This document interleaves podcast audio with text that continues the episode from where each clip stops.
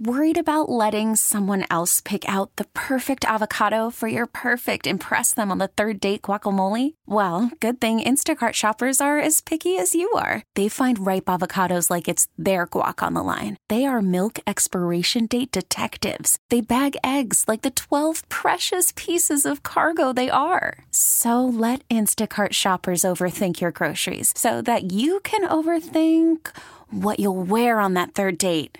Download the Instacart app to get free delivery on your first three orders while supplies last. Minimum $10 per order, additional term supply. We didn't want to get to this point, but given the situation we find ourselves in, we simply have no choice. Welcome to WBBM In Depth. My name's Jill DeGroot. With the surge of the Omicron variant, Illinois has reported approximately 12,330 new COVID 19 cases, the highest daily total in more than a year. Today, Mayor Lori Lightfoot announced that effective January 3rd, proof of coronavirus vaccination will be required at restaurants, bars, gyms, and other indoor venues. So, today, we are announcing that beginning on January 3rd, you must show proof that you are fully vaccinated to enter bars, restaurants, fitness centers, and entertainment and recreational venues where food or drink are served. We know historically and from the data, these are the places that are the most risky places for spread, which is why we're focused on them. Exempt from this order are houses of worship, K through 12 schools, grocery stores, office buildings, and residential buildings.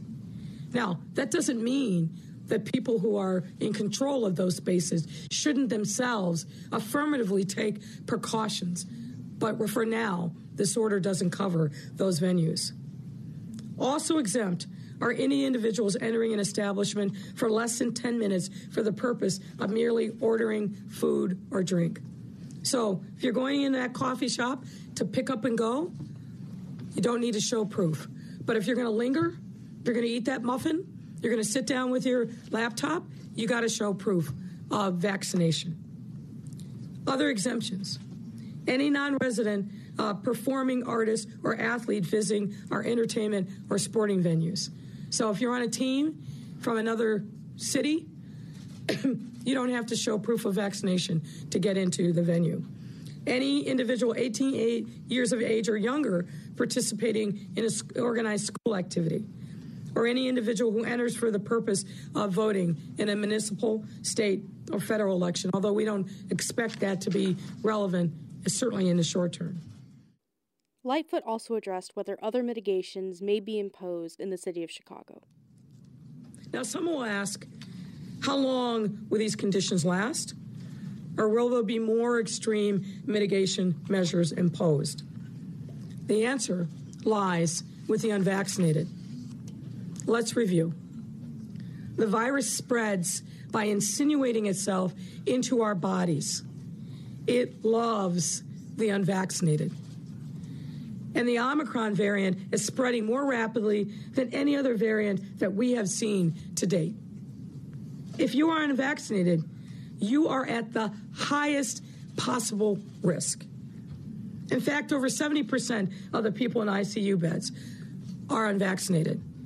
Amongst the people who are dying, over 75% are unvaccinated. So the evidence is clear. The unvaccinated are affecting the health, well being, and livelihoods of all the rest of us. So, to control the spread, we have to limit the risk. And a significant risk in our city remains the unvaccinated. To put it simply, if you have been living without having a vaccination, it's time for a change. Dr. Allison Arwady, Commissioner of the Chicago Department of Public Health, also spoke, urging Chicagoans to get vaccinated. The last thing we want to do is what the Netherlands did. I don't know if people saw, but on Sunday they announced that they were closing the same sorts of high risk establishments that we're talking about. Ahead of Christmas and through mid January, closing restaurants, closing bars, canceling holiday gatherings, uh, even limiting the number of households that can come together. They're doing that and holding it through January because they are overwhelming their healthcare system. We don't want that to happen. And so many of the hospitalizations and the deaths here in Chicago are preventable with vaccine. Dr. Susan Bleasdale, Medical Director of Infection Prevention and Control at UI Health, painted a picture of the uptick in COVID 19 hospitalizations at UI Health. My name is Susan Bleasdale. I'm the Chief Quality Officer at the University of Illinois Chicago Health System, or UI Health. I'm also an infectious disease doctor as well. At UI Health, we care for patients um, who live across Illinois, particularly, though, in communities near the west side of Chicago where we're located. You probably heard that these are some of the communities that have been hardest hit by COVID 19 throughout the pandemic. We are in the midst of likely the Omicron variant surge in Chicago, Illinois, and across the nation. At UI Health, we are seeing this similar significant increase in cases in our patients and in our communities, with a simultaneous increase in our hospitalizations as well. I want to give you an idea of what it looks like in our hospital today. We have 45 patients in the hospital right now with COVID 19 confirmed infections. Of those 45, 15 of them are in our intensive care unit. Five of those are on one of our ventilators. We have six additional patients that are highly suspected or a person under investigation for likely COVID 19 infection. This is a significant increase from last week, where we had 30 patients um, in our hospital with COVID 19 infection. In the summer, we saw single digits at different points when we were in this low. We've seen increases in infection in our staff and their family members, despite a requirement for vaccination at our health system. This is likely due to the Omicron variant. The cases do appear to be very mild, low in those that are vaccinated, thankfully, and boosted as well. These increases, though, in patient cases and decreases in our staffing is significant for our hospital operations. On top of an already complex and acutely ill patient population that is not infected with COVID 19 right now that we care for. To stay up to date on COVID 19 news, be sure to tune into News Radio 780 1059 WBBM. This has been WBBM In Depth. Don't forget to subscribe on the Odyssey app, Apple Podcasts, or wherever you get your podcasts. A News Radio WBBM podcast powered by Odyssey.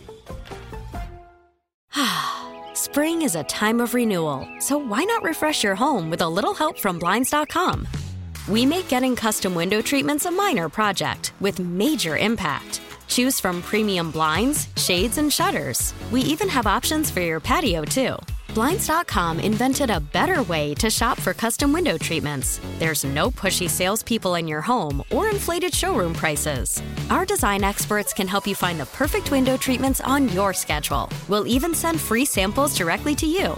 Plus, we can handle the measuring and installation for you. Unlimited window treatments installed for just one low cost. And with Blinds.com, you'll always get transparent pricing, no hidden fees. Our free shipping and 100% satisfaction guarantee can put the spring back into your step and into your home, too. Shop Blinds.com right now and save up to 45%. Up to 45% off for a limited time at Blinds.com. Blinds.com. Rules and restrictions may apply.